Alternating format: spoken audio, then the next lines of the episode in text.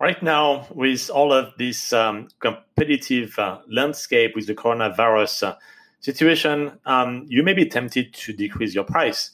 And uh, you think you're going to get more demand. And that's what we call price elasticity.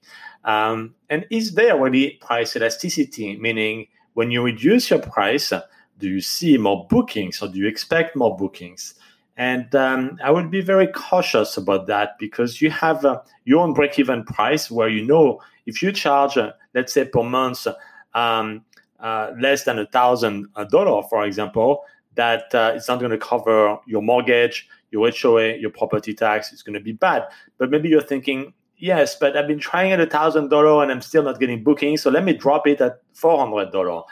And um, yes, you may get some booking, but be very, very, very careful. If you discount it too much, what type of crowd are you going to bring into your listing? So now, this being said, um, people are going to pay much less money that are going to behave much better than people that paid, you know, hundred times more.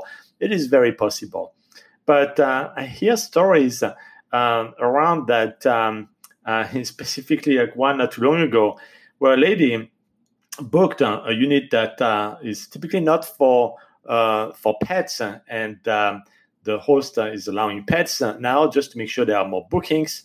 And this lady came with her daughter and and her cat, and this is um, a unit that is actually a beautiful unit. Um, I've seen it. it has. Um, uh, it's like a hotel room with uh, a patio, with a beautiful bathroom in a great, great area in California.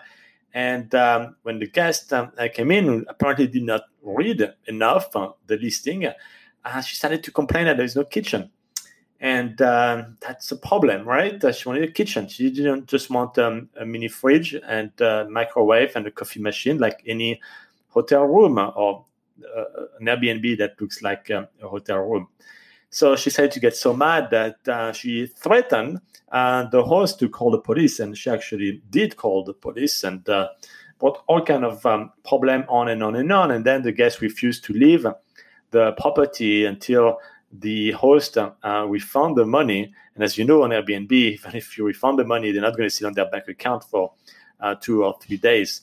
So these guys caused a lot of problem, and these guys paid uh, literally a dime on the dollar for the property. So not very grateful, not very appreciative, and um, I can tell you the host did not make money of this guest. Uh, probably had a one star.